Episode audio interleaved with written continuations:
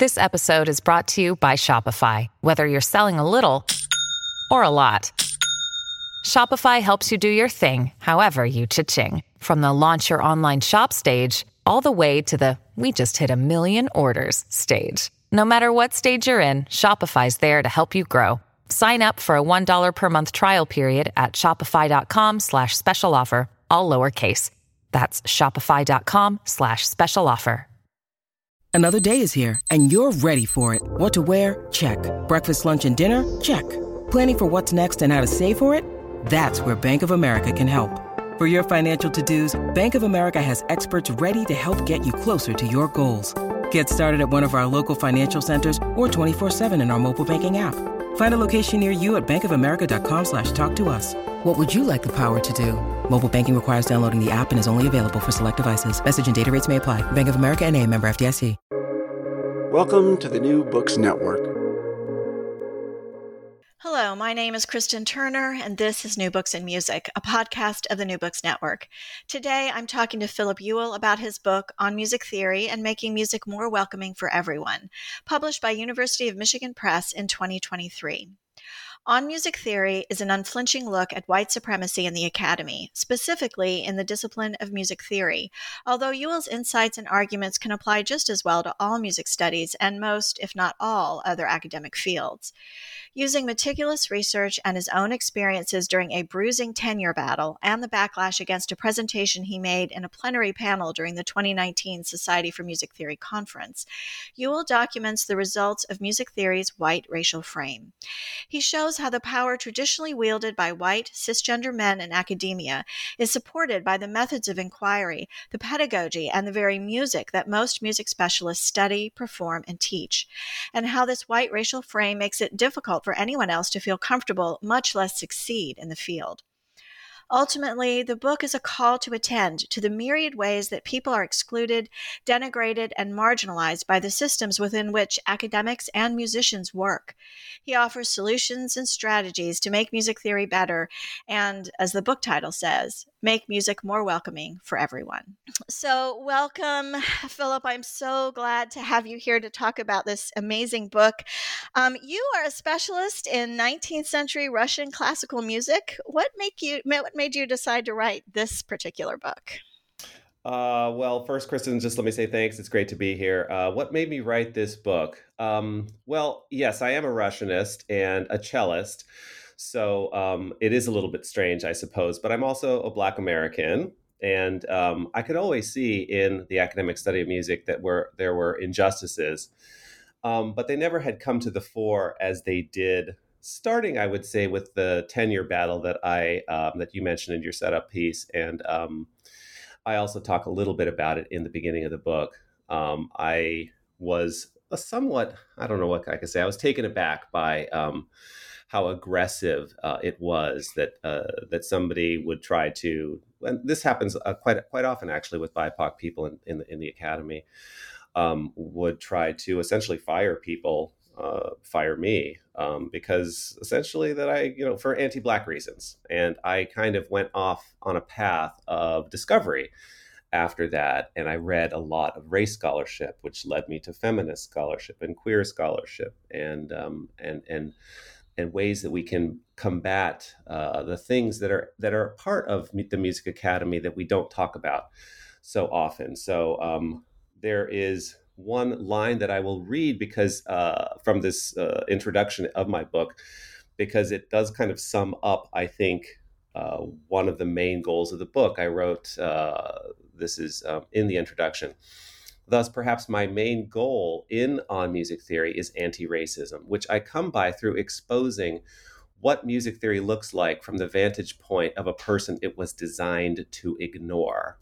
And if you if you disagree that music theory was designed to ignore blackness, just ask yourself why jazz music theory has been has evolved entirely outside of the music theory mainstream. So this book is not so much a guidebook for how we change things, although I do have many suggestions and recommendations peppered throughout. Um, it really more is a, a, a testament of, of, where we are and, and, and for why we must make these changes. So uh, they just kind of were striking to me, uh, starting with this tenure battle about 10 years ago. and I was able to finally find the language, which is difficult to do because these are difficult topics, uh, as you know. Um, what is the difference between noting that the canon for Western classical music is mostly 18th and 19th century music and is completely written by white men. At least I think if you asked 100 people what the canon of classical music would is, that would they would all come up with just uh, music by white men. And that the people who work in music theory are overwhelmingly also white men. You document in your book that SMT is well over 90% white, the Society for Music Theory that is. What's the difference between just noting those facts and explaining that music theory has a white racial frame? Great question. Um, so yes, I'm certainly not the first one to, um, excuse me, point out that uh, the the numbers, right? That that we, if we if we talk about a musical canon, we are talking about white men for sure, um, or the makeup of the Society for Music Theory, um, which the Society for Music Theory tells us that those are their numbers I cite um, in terms of the whiteness. Uh, people with tenure, about 94%, are in fact white the difference between that and pointing out a white racial frame is maybe I could I could put it in terms of layers. So the first layer is simply pointing out, oh wow, I'm at a meeting of the Society for Music Theory and the business meeting, and I'm just noting that almost everybody here is white. 100 people, 95 white people. Um, and that's the same as pointing out that the quote unquote canon, a, a, a Western canon, uh, is comprises only white men. So Beethoven, Schubert, Bach, uh, Chopin, we all know the names. That's just the first layer. The second layer actually might begin to discuss some of the structures, how they were put together, how they were conceived. In the United States, those structures were initially conceived in the 19th century, not in the 18th century, but in the 19th. New York Philharmonic, 1842 uh, Oberlin Conservatory 1865, uh, Peabody Institute 1857, Yale School of Music 1894, etc. Um, and once you realize that if you if you're going down deeper into the second and the third layer, if you're down at the fourth layer already of our music institutions, you realize that they were very much uh, conceived of by and for white men that's literally what they said. It, it wasn't a secret in the 19th century. They literally said the, these, I mean, it's not by chance that the New York Philharmonic took 120 years to hire its first African American violinist, Sanford Allen, in 1962. And by the way, it took them 80 years to hire their first woman that was uh, harpist Steffi Goldner in 1922. That's not by chance. Uh, that was very much by design. And when you look at the design of the academic study of music in our country, you realize that it is extremely exclusionist, extremely unjust with respect to race and gender and so many other things. So you have to go down a few layers beyond the oh, you know, it's just, yeah, sure, there are lots of white people who do X, Y, and Z. And yes, they are mostly, uh, without question, cisgender men. Um, but once you start going down a few layers, and it doesn't, it's not really that deep actually. You don't have to go down that that far to realize that some of the people who were so key to American music were actually really horrible people, like Percy Grainger or John Powell or Carl Seashore or George Eastman. Um, really quite awful people. Um, and it's also not by chance that uh, a person like Heinrich Schenker, who was also a really awful person, if you actually read what he wrote about people, um, became so important to American music theory. I think I mentioned in the book at some point that um, it's not actually despite Schenker's racism that he became so prominent. It is, in fact, because of it. Because his views about race in the early 20th century completely aligned with the music academies, um, uh, uh, American Music Academy's ideals about what a what studying music in this country could and should be. Um, so, since you brought up um, uh, Heinrich Schenker and some other important figures in um, music theory and music study in general, maybe we should skip to that chapter and, and that part of your argument to further talk about this, how this white ra- racial frame kind of uh, manifests itself.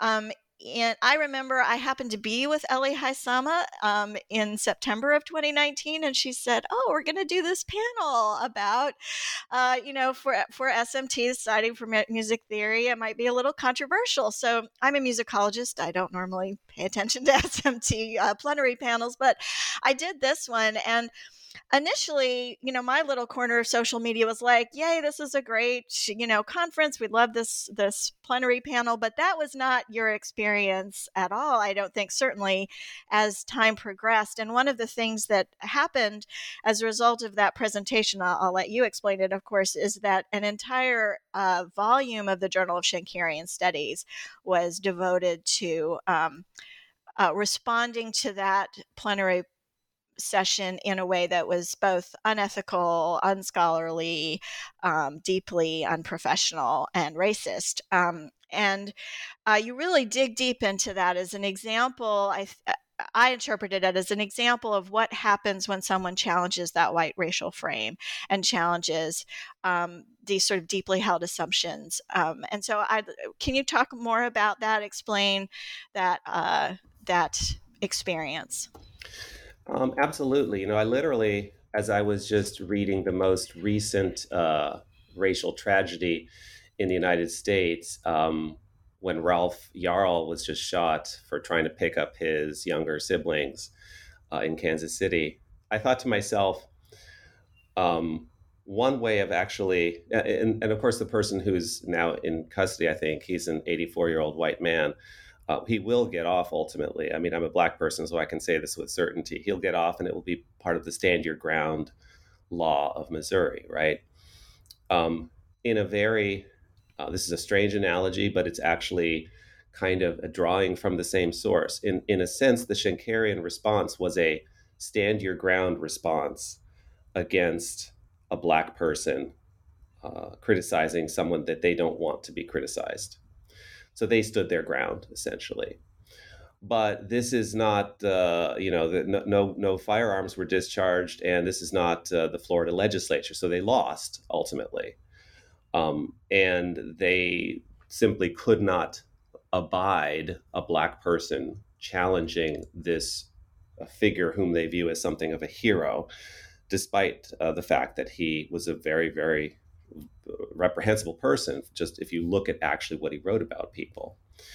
So um, it was a, a, remarkable turn of events for me um, but ultimately you know it uh, as i said in the book it is a great gift to everyone what happened with the journal of schenkerian studies because it just it, nobody in their right mind could possibly say that race and racism and white supremacy have nothing to do with music theory which is what was said for many decades. Um, and it's also important to point out uh, that race and whiteness have nothing to do with music theory is a very common refrain. But it's only a common refrain since about the 1960s. That's when colorblindness really kind of took over, right? When Jim Crow racism collapsed under its own weight. In other words, 100 years ago, it was it was not only acceptable to uh, say that white people were superior in music to non-white people it was it was required of uh, to be successful. And obviously it was required to be a cisgender man too. That that just goes without saying. So it was open. It, people talked about it. They wrote about it. This is like the third or fourth or fifth layer down that i, I mentioned a few minutes ago. Um, that it was exactly the reasoning that the George Eastmans and Carl Seashores and, and, and John Powell's and Carl Ruggles um, that they gave. And up, up to and including the Milton Babbitts and other people who were also very anti Black and anti woman, um, the reasons that they gave for the supremacy of, of, of their ideas uh, in our academies. So the, the whole the whole uh, just to finish the point uh, about the volume 12 um, it, yes ultimately it did redound to my benefit. That i didn't predict that. I didn't want that necessarily. I simply wanted us to have an adult conversation about race and racism in american music theory. And as they essentially uh, responded they said over our dead bodies we're not going to do that. Okay, well, they might not want to do that, but other people have picked up the the uh, the thread and actually are having some very interesting conversations now. So uh, I think it actually is a very interesting time to be a music theorist uh, in, in this country. Just because not everyone who will listen to this podcast will know who Heinrich Schenker is and will know some of the figures that you talk about, can you be more specific about um, who Heinrich Schenker is, what his theories are, and, and sort of their role in music theory so people who aren't familiar with that can understand a little bit more about what you're talking about? Mm-hmm. Yeah. Um, sure. So Heinrich Schenker, uh, 1868 to 1935, was an Austrian Jew uh, who uh, was a very significant music theorist. He was a very fine pianist uh, and, and, a, and a coach and a, and a chamber musician. So he was um, actually, I like to say, a, a, the best type of pianist because he was not the soloist, right? He actually listened as he played the piano. So good for him. And also, I would say on, on the positive side of the ledger, he very much was interested in helping people become better musicians, which I, you know, I like that. That's a really good thing. Um, however, his uh, method of looking at music, wh- in which he was very much a linear thinker, a left to right, horizontal kind of uh, musician, it's not it, it's not so amazing, right? I mean, anyone who's taken a classical music lesson knows that you're supposed to play through the phrase, sing through the phrase. Don't play like quarter note to quarter note, half note to half note, but actually think in terms of three bars, five bars, eight bars of music, right? So play through the phrase. That's kind of what he did in a harmonic sense, uh, in a tonal sense, and he talked about musical structure. Now, he only had 12 composers whom he considered to be genius composers, like the absolute cream of the crop, the best of the best. Um, almost all the names you would know, of course, the, the listener would know uh, Beethoven, Bach, Schubert, uh, Schubert, Mozart, Schumann, Chopin. Um, but one name the listener would not know, probably, and that's Domenico Scarlatti uh, which I love to point out because it just proves the silliness of, of coming up with a list of 12 composers who are better than all others. It's really completely absurd to think in those terms. Uh, in other words, Domenico Scarlatti was a better genius of a composer than Richard Wagner or, or Peter Tchaikovsky or, or Igor Stravinsky, all of whom were quite active during Schenker's life, right? He died in 35 um, 1935. So what happened was in the 1930s, um, uh, starting with Hans Weisse, uh, his students and disciples came over to the east coast of the United States for the most part. In here in New York City, where I'm located, uh, Mannes School of Music, Queens College, and um, New England Conservatory. I think one of them ended up in Chicago at Roosevelt University, and they started uh, promoting his music theoretical ideas. But as I just said five, ten minutes ago, the racism actually made it more appealing to the 1930s and 1940s music academies in the United States. And that is um, uh, that essentially le- led to what I call the creation of hostile environments for those of us who don't identify as white cisgender men. So um, th- that's what Schenkerian theory has become. Uh, a- another very th- uh, large part of the Journal of Schenkerian Studies, a pushback against my uh, critique, they called it an attack on Heinrich Schenker, was the fact that I never mentioned that he was Jewish. And actually, uh, I won't call anyone's name out, but it was a Jewish friend of mine, actually, who to whom I gave this talk uh, in, in preparation, who said, "You know what, Phil." take that bit about Schenker being Jewish out. It's not not doing anything good for you. It's not working. That's not the point. And this person was absolutely right. I thank that person um, profusely for that because it's true. I I don't you know I, I, at the beginning of this, this, section on Heinrich Schenker, I, I mentioned five unwritten rules that you're supposed to do when you uh, deal with Heinrich Schenker, and um, I have them here. And uh, essentially if possible you don't mention his racism at all. And if you if it's mentioned you feign ignorance you're supposed to then number two put up a wall between his racism and his music theories very important and then three the third point is the one i'm just mentioning now you're supposed to invoke Schenker's jewishness and use this as a shield to protect him um, because his his words about people were so very repulsive. It's you can't just get erase them; they're all out there on the internet for anyone to see, and now now in English translation. Um, and number four, you contextualize Heinrich Schenker and say, oh, well, everybody was worse back then. They were more sexist, more racist. That's the contextualization, the over contextualization. And the fifth point I point out here in my book, you fortify that, that cement barrier between his, uh, his repulsive beliefs about people on the one hand and his admittedly useful uh, ideas about music on the other. And I very much uh, did not adhere to those five points. I never mentioned that he was Jewish, and I absolutely suggested that the wall was created of, by, and for white men, whiteness and maleness, let's say, and that uh, you can easily trace racism in his ideas.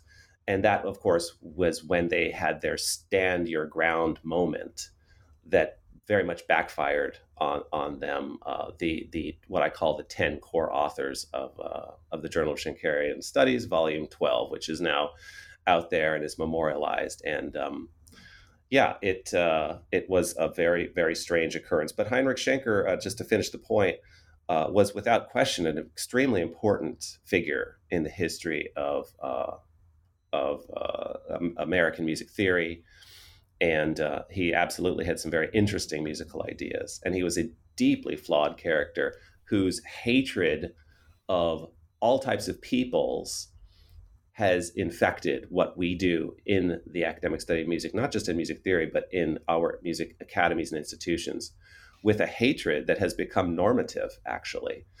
Um, and it's something that I think I will continue to point out because it's it's something that has actually made it difficult for for other people who are not white cisgender men enjoy uh, the academic study of music as they should all be able to. Um, thank you for that, uh, for explaining all of that. Um, one of the things that jumped out at me uh, when you were talking about Schenker was this idea that he could pick out the 12 geniuses. And that sort of language about music, particularly classical music, is so common. It's, um, you know, it's in three quarters of the program notes you read. So and so is a genius. This is a masterwork. Um, and I was really struck by that language comes up over and over again in some of the interactions that you cite in uh, it throughout the book, um, not just in this JSS uh, um, debacle.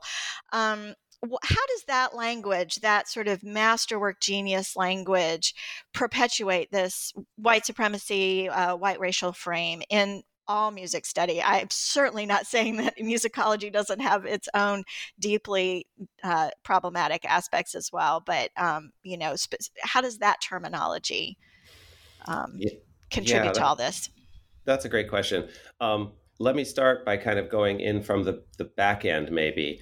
I often hear people who are well, jazz would probably be the first non uh, European classical genre that I would cite, where people often attribute the same type of hagiographic language master, genius, masterwork, towering figure, titanic uh, genius, you know, a great masters of, of, of this canon you could sit you can hear that language spoken about Duke Ellington, Miles Davis, right, Dizzy Gillespie, the big jazzers. And uh, the one thing that I, I almost immediately say when I hear that is just like they were all very very good at what they did. Please don't get me wrong, but that type of hagiographic language just gets us nowhere. It really does. It immediately it, it's a value judgment on all of those people who are not Miles Davis, who are not Duke Ellington. And it's actually very harmful whether if you use it in jazz or other. If, if you say that Beyonce, right, is a master artist, uh, she is an outstanding artist. She's brilliant. I, I, would use those. She's certainly significant, influential. Those are all words that I would use. But I very much personally shy away from uh, the, the, the language that we've all been taught that you're citing here, Kristen, in your question, to to parrot about these 12 composers, one of whom was Domenico Scarlatti, I love to point out. Um, because uh, that language is, is is part of a structure, right? It's part of of the way we're taught to think about these things, and I think maybe the best um, uh, part of the book that I would cite to, to to show how and why this language is, is so flawed is my quotation of Ijeoma Oluo's um, So You Want to Talk About Race, where she talks about white supremacy as a pyramid structure, a pyramid scheme. And she says that everyone's waiting for their bite at the apple, still trying to get, uh, you know, get that great whiteness, right? That masterful uh, aspect of whiteness. But it's a pyramid scheme.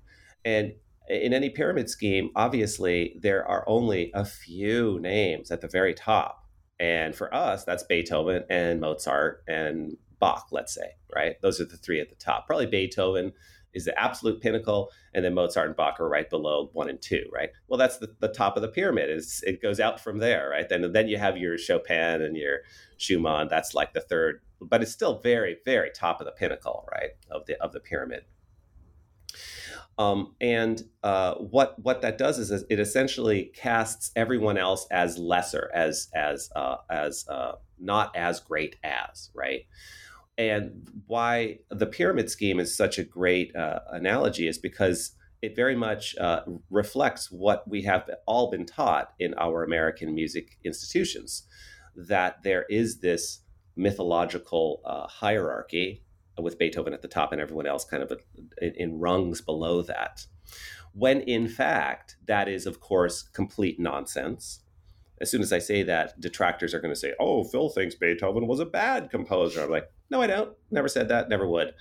Um, it's just nonsense in the sense that there is a, a, a horizontal element of of of be human beauty and greatness, just like all races of peoples are the equal to each other, and none is superior or inferior to another. Well, that's the same with musics and musical genres. Um, and uh, and uh, that language does not allow for us to entertain the idea that, for instance, Margaret Bonds, who wrote beautiful song cycles for piano and voice, can and should be mentioned right next to Robert Schumann, who also wrote song cycles for piano and voice. They were both very beautiful.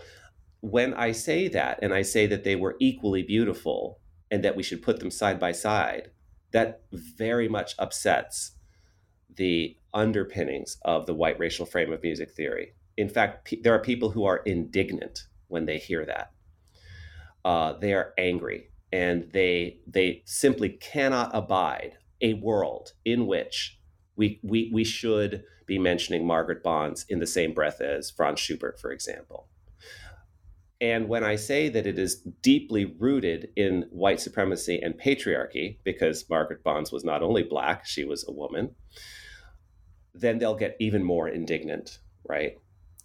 And the only answer that I've really ever heard from this indignation is it's not about race, it's not about gender, it's about greatness, it's about exceptionalism. Like that's all they got. That's the only arrow in their quiver. And I'm just like, well, I don't engage with people like that. I, I'm not interested because it's an extremely facile argument.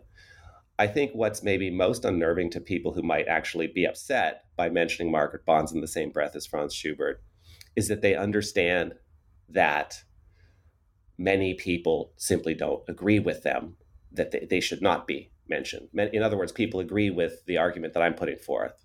And that's very unnerving to the power structures because that's never really happened before. It's not that I it's not that people haven't made many similar points to what I'm making here. I mean no disrespect to anyone, but but by really focusing like a laser beam on the white supremacist and patriarchal roots of American music theory, I have definitely touched a nerve. There's no question about that. And um, the unnerving aspect has been quite remarkable for me to um, to witness. I, I, have to be honest. Um, but I'm not afraid of the people who, you know, who are so angry. And I, am not afraid of the people who are standing their ground, so to speak, right? Um, I'm quite happy to engage in honest debate uh, as so long as it's collegial and respectful. But from so many people, not just the Journal of Schenkerian Studies authors, the 10 core authors there, but from others, it's not uh, collegial, it's not respectful, they are actually acting in anti Black fashion very often, and I am uninterested in taking part in my own dehumanization. That's not going to happen. Well, I'm also struck by um, if you can get someone to elucidate how Beethoven is a genius and why I don't know Margaret Bonds is not, for instance. The it often comes down to how self-referential those um, uh, the modes of uh, critique are, or the or their that's not the right word. Sort of the structures by which they're deciding something is a genius, right? It just doesn't apply to to all music and why are those the structures that we only use to decide somebody is a genius for for instance? So i notice you know complexity is really important in music and that's what makes some, something you know better than other music unless it's gregorian chant in which case it's fine that it's not complex right? You know you can always find a reason or melody is a lot more important than rhythm and that's how we know that something is great you know? But that's just those kinds of of um, uh, standards are all just completely self-referential, and that's why Schenker, I think, is another reason why you can see the white racial frame in Schenker because the decisions he makes about what something is great is only because it it does well when um, analyzed according to Schenker's ideas, right? Th- that music really works well for Schenker's ideas, and those two things are, you know, completely related. He created a theory that would work well for the music that he already thought was great you know exactly. exactly yeah. and another reason is it, i think it's important to point out that oftentimes people in, in in institutions who essentially are defenders of the status quo another reason that they'll say that we should be teaching Schubert above Margaret Margaret Bonds or, or Nathaniel Dett or, or James Cam or Clarence Cameron White or, or, or whomever is uh, I've I've heard this argument rolled out many times is that well, unfortunately, Black people and women were not able to study at the conservatories to hone their crafts in the same way as others eh, who were, in fact, white men. They'll concede that point. Ergo, the music that was was conceived at the conservatories was of a higher level because of the fact that it was at a conservatory. And to which I say, well, that's just hogwash. That's just silly. That's a very silly argument you're making, actually. Um, and if you don't understand why it's silly, well, then I'm not going to explain it to you because that's uh, again, I'm not, you know, I'm not a, I'm, I, uh, it's, I'm not proselytizing here. I'm not, uh, uh, you know, it's not my job to uh, to try to engage with people who are who are acting, oftentimes, uh, if I could just say it frankly, in bad faith. Right there, and and having said that, I should also say that there are many people who act in good faith, and I very much enjoy speaking with people, it, you know, even if they are defenders of the status quo, who come to me in good faith. That certainly happens too, and I, I should pump the brakes here and, and, and acknowledge that and say that and, and say that I'm happy to have those conversations with people who want to have them. Um, so obviously the study uh, you know using Schenkerian analysis or, or or using it uncritically maybe is a better way to talk about it is one way that the white racial frame and white supremacy is perpetuated in music studies writ large and music theory particularly. Um, another way uh, uh, might be through our pedag- other aspects of our pedagogy right? And so i i was struck by um, your analysis of music theory texts and how uh, almost no examples are written by people that are not white men. And I, I will inject here that i interviewed jane hatter for a book she wrote about medieval music theory and discovered that the same music examples used in 15th century musical treatises are the same examples that are in all the major music history texts that, that, I use for that period. I mean, so literally, we've been using the same musical examples for hundreds and hundreds of years um, uh, across music studies. Can you talk about why that is a problem? You know, and and what uh, what do you see as well? Why is it a problem? That's the best way to ask, I guess. Yeah, yeah, thanks. Um, well, if you uh, if you limit yourself to Schenker's twelve great composers, right, and then maybe expand a little bit outside of that, and and and get an example by Tchaikovsky, for example, um, into a textbook, you you're you're essentially saying that. Well, you're saying many things, right? You're saying uh, first, you're saying this is the only music that matters to your students, right? Then you're also saying that this is not just representative of a, of Vienna, right? Because that's oftentimes the only place where those where the people came from, but it's it's representative, well, of Europe, and that's already very problematic because it's not. It's representative of Vienna, and maybe Paris. Um, and beyond Europe, you're actually saying it's just representative of music writ large and music theory, which is where I come in, because the books that I look at were, in fact, music theory. Te- it's not like they say this is a music theory textbooks that focuses on Viennese composers uh, of this 80 year period, right? Which is what it is, actually. That's actually an accurate description. Okay, you want to add Bach and Handel? You, you can maybe you can add London because Handel was hanging out there for a while. You could certainly add Leipzig or, or Köthen, places where Bach was active as a composer. So, but you can like it's a very very small area of the planet, right?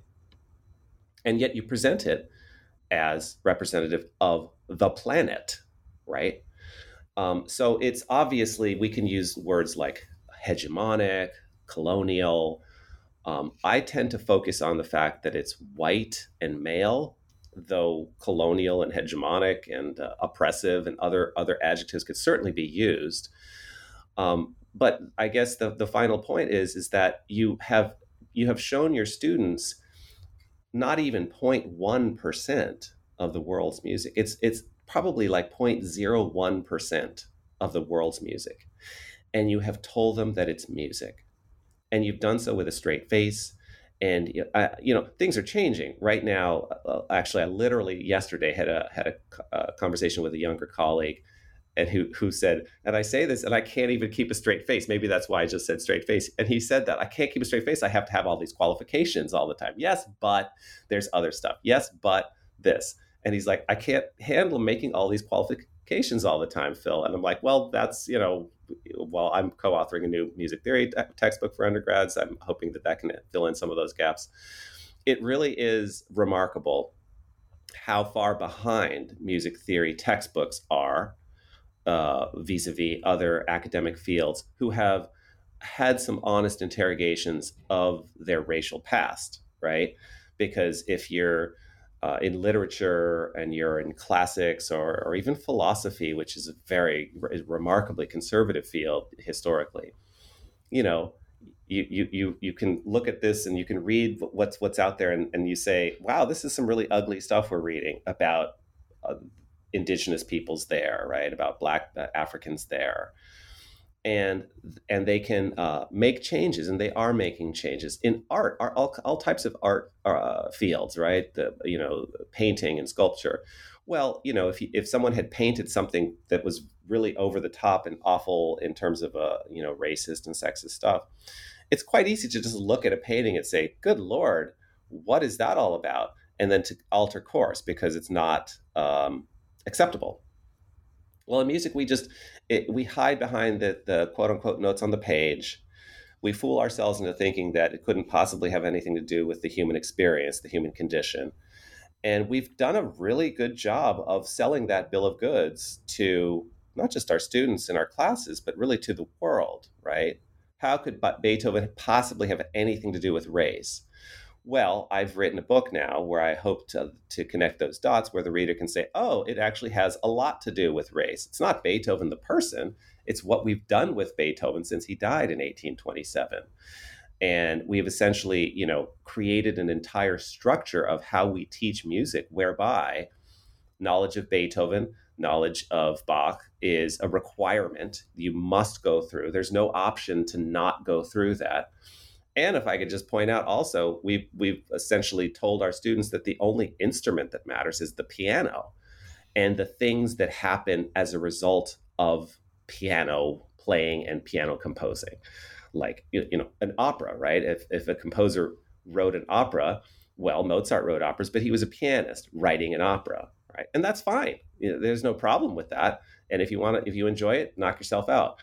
But the fact that there is this uh, belief that the piano is somehow above all other instruments. In fact, as I'm sure you know, um, and I'm sure most listeners know, um, to be a music major in the United States, nine times out of 10 requires piano for proficiency. It doesn't require proficiency on the erhu or the oud or, or, or the cello, my instrument. Maybe we should do cello, actually. Everybody should know the cello in order to get your music degree. so you know it's it's um and, and the piano doesn't have anything to do directly with race uh, or gender. It's just an instrument that evolved, but it's an instrument that evolved with an equal temperament and 12 tones. And we're told that that is the be all and end all of the musical experience on planet Earth. And then when something does not comport to the 12 tonedness of our world that we've been taught, then we then we other it like, oh, that's microtonal music. That oud player is playing in a microtonal fashion because it's not 12 tones, right? And you ask the oud player, you're like, wow, this is great microtonal music you're playing. And they'd be like, I don't know what that means. I'm just playing in tune, man. You know, I just play in tune.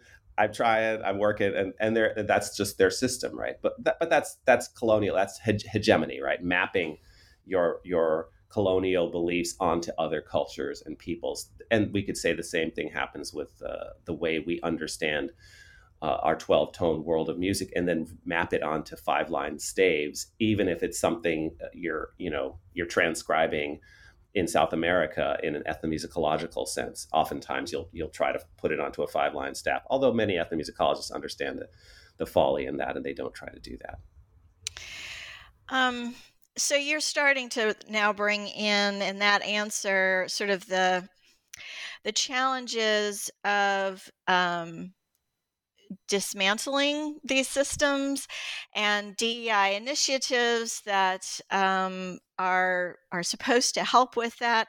And you point out that um, the Society for Music Theory has had, I think, 25 years of diversity initiatives, which have not worked uh, based upon the uh, percentage of non-white people um, in in the society and in the field at large. I think we could say that for most academic fields that uh, those all those diversity initiatives have largely failed. Um, what do you uh, why has that happened? Why are these initiatives so um, ineffective? Yeah, that's a great question. Um, I think that they're ineffective because the people at the top actually don't want to see the numbers change. They actually don't believe. That, in fact, the people at the top very often, not all certainly, but many of them, actually don't believe that Margaret Bonds was as great a composer as Robert Schumann. And they just they it, it's there's it's, it's something there's it's almost as if their their their minds are short circuiting when I'm very clearly making links to white supremacy and patriarchy with the academic study of music because it's it's a difficult thing to realize later in your career. I, I play all 32 sonatas by Ludwig van Beethoven. That's what I've kind of bet the farm on, right? That's what I do. I'm a Beethoven pianist. Okay, and you do Chopin, all his preludes, uh, preludes, and etc. Um, but it's a very difficult thing to realize uh, later in one's career that what you have believed does in fact align to some extent with the basic tenets of white supremacy and the basic tenets of patriarchy. It's much easier to continue to deny that it does and then to, in a DEI sense, say, yes, Black Lives Matter. They do. Um, and essentially you know allocate some money for a concert that's going to feature black composers or women composers and that's that's great. You can do that. These are dei initiatives. But as i say uh, often dei initiatives are the oxygen that white male structures need to maintain power and justify their existence in the 21st century. It's extremely important. In other words dei uh, the, the power structures of music wouldn't be doing this at all if not forced to do it. They don't believe it oftentimes. There are individuals within within the power structures who most certainly do and who really are acting in very good faith who want to make the changes.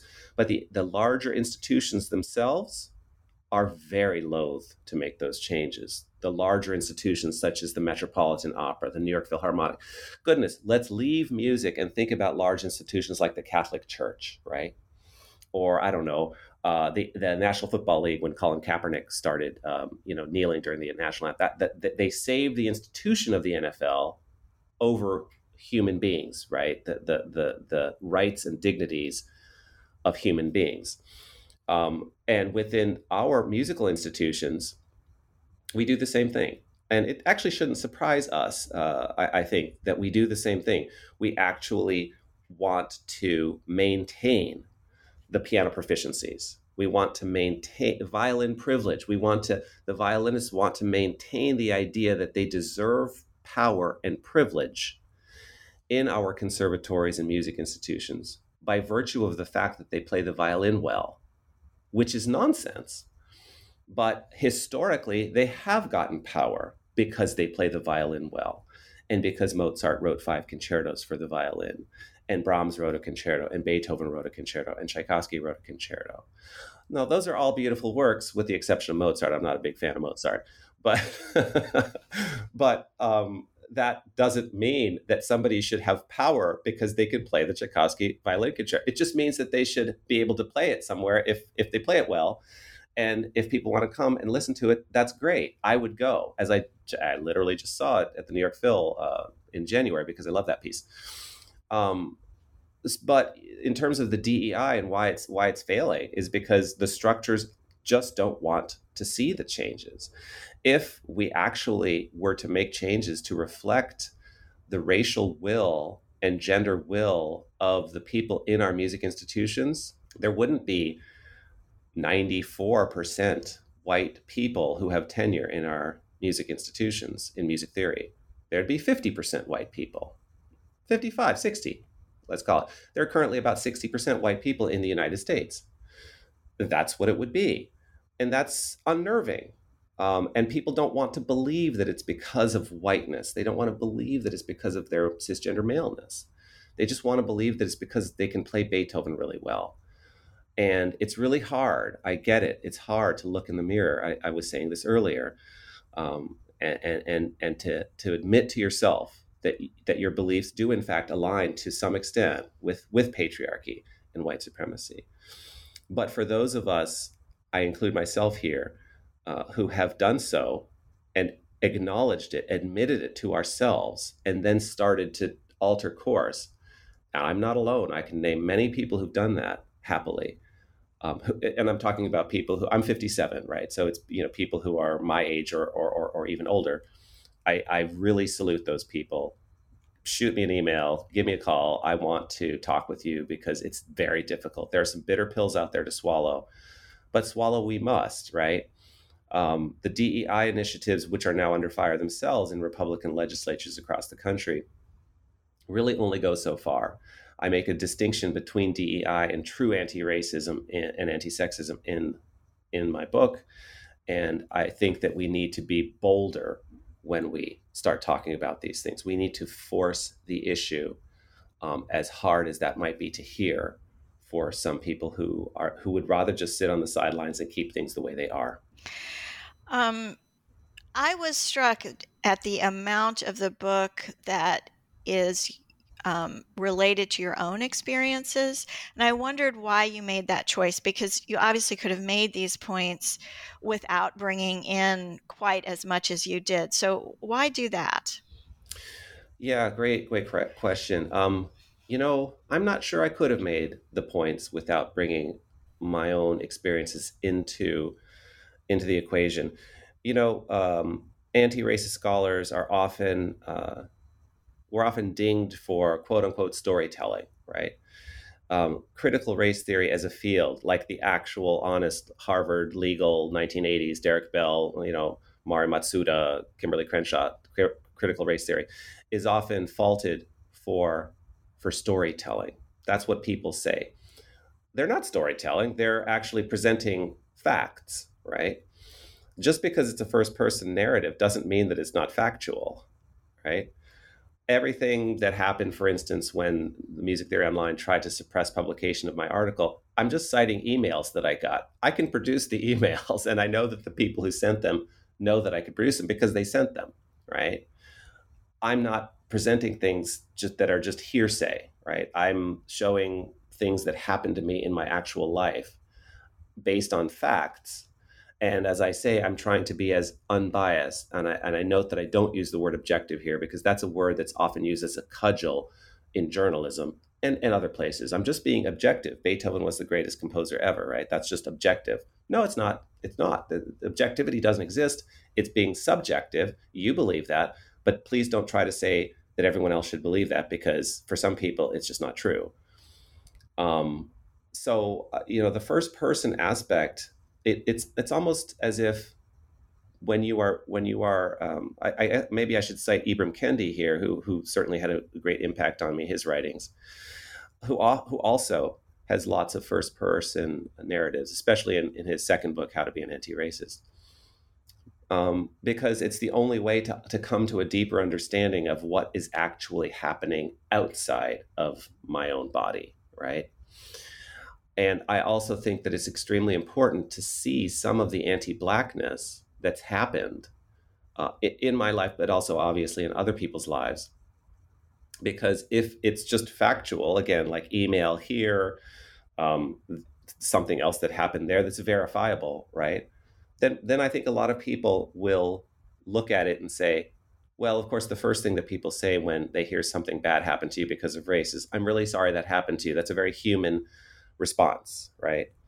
And I would just say to everybody who's ever said that who or who would want to say that to somebody who, like me, who gets called an N-I-G-G-E-R, which has happened in my life several times, um, I would say, don't say you're sorry that that happened. Please, I don't need that. I'm not interested in hearing that somebody is sorry that somebody called me an N-I-G-G-E-R. Please keep those words to yourself. Instead, why don't you actually do something actively yourself? Forget, don't tell me about it. I don't need to know. But do something yourself that is going to help correct a situation whereby people still call Black people N I G G E R S, right? um, I think it's really important some of the first person narrative that I've I've laid out in this book for people to understand this is who I am. If you are um, uh, upset with first person narratives, well, then don't read the book. Obviously, just you don't need to. No one's holding a gun to your head. Just don't do that. Um, but if you uh, are interested in hearing a, a perspective, a testimony, in a sense, of what the field looks like from someone it was designed to ignore. By the way, I get that verbiage from uh, Elie Mystal, who wrote a beautiful book. He's a lawyer for the nation, black man, Harvard law degree, Harvard undergrad. He wrote a great book called Allow Me to Retort, a black guy's guide to the Constitution. Just came out about six months ago. You're welcome, Elie. I don't know you, but um, a great book, and uh, he he said essentially that this book is is from my perspective because it I'm going to unpack the Constitution because it was designed to ignore me. This is from the perspective of someone it was designed to ignore, and I I lifted that. I, without citation, but that's actually pretty generic. so again, sorry. um, but you know, music theory was absolutely designed to ignore blackness. Music theory is without question anti-black at its core. Um, that upsets people, but I'm okay with that. I'm simply stating a fact. Uh, Anti blackness is the flip side of white supremacy. And me- American music theory is deeply rooted in both anti blackness and white supremacy. It just is. And the, the sooner that we can all accept that simple fact, again, a fact, this is not an open question, and start to actually make changes based on that simple fact, then I think the sooner we can all um, begin to enjoy, uh, uh, well, as I say in the title of the book, a more welcoming uh, music theory for everyone. Well, I would love to continue talking about this. I think our time is drawing to a close, and I am sure that this book will continue to provoke a lot of introspection and thought, and hopefully actions, more importantly, um, in the field. Um, and certainly it uh, uh, did that for me um, as a white person um, who teaches these kinds of things and and um, wants to do better every day. So uh, I appreciate um, uh, everything that was written in this book. I wonder what are you going to do now, or what are you working on now that this book is out? Uh, yeah, well, uh, I think I mentioned uh, dur- uh, during our conversation, I'm co authoring a new undergraduate music theory textbook. It'll come out with Norton uh, probably early next year, I would say. Um, my co authors are Aaron Grant, Cora Palfy, and Rosa Abrahams. And we meet weekly on Zoom, and it's just invigorating, exhilarating. Um, they've taught me so much about how to re envision uh, music theory in our country. And uh, so that is one of the main projects um, I'm working on. Oh, by the way, the book will be called The Engaged Musician Theory and Analysis for the 21st Century. Um, aside from that, I I'm slated to have a sabbatical, I think, coming up uh, maybe 2024. So I have another book project that I would like to unpack. Um, I maybe I maybe I won't say exactly what it what it's about because I'm it's very much a work you know it's brewing in my mind, but uh, a, a, book project for that uh, time off uh, that I hopefully will have.